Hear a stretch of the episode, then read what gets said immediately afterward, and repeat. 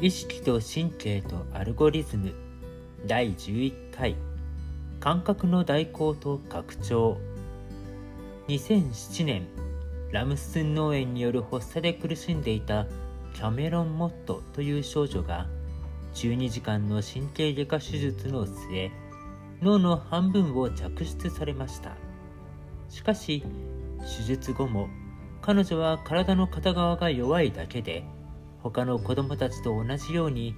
言語音楽数学物語を理解できスポーツにも参加することができました。脳の残り半分が失われた機能を引き受け神経の配線をし直しほぼ全ての働きが半分のスペースに押し込まれたのです。このように新しい状況に順応して学ぶたびに自らを変えるという脳の可塑性がテクノロジーと生物学の融合を可能にします。人工内耳は外部マイクロフォンが音声信号をデジタル化して聴覚神経に送り人工網膜はカメラからの信号をデジタル化して目の後ろの視神経につながれているグリッド電極に送ります。現在何十万という聴覚視覚障害者がこうした装置で自分の感覚を取り戻しています。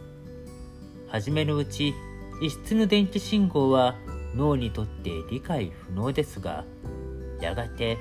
神経ネットワークは入ってくるデータのパターンを抽出し大雑把でもそれを理解する方法を見つけ他の感覚と相互参照し合って入ってくるデータの構造を探り出し数週間後には情報が意味を持ち始めるのです。脳という汎用の計算装置は入ってくるどんな情報でも活用できるアルゴリズムを構築しさまざまな感覚を生み出します。そこで私たちの五感やバランス感覚温度の感覚などで捉えることのできないものを直接脳に送り込むことを可能にすれば人間にも紫外線や赤外線や超音波に反応する感覚が身につけられるかもしれません。デイビッド・イーグルマンは小さな振動装置で覆われているベストを作りました。身につけていると音のデータストリームが胴体に伝わる振動パターンに感覚代行され5日も経つと話されている言葉が特定できるようになるのです感覚は拡張することも可能ですスマホの画面を見ることなくインターネットの天気や株価のデータを脳で直接理解できるようになるかもしれません。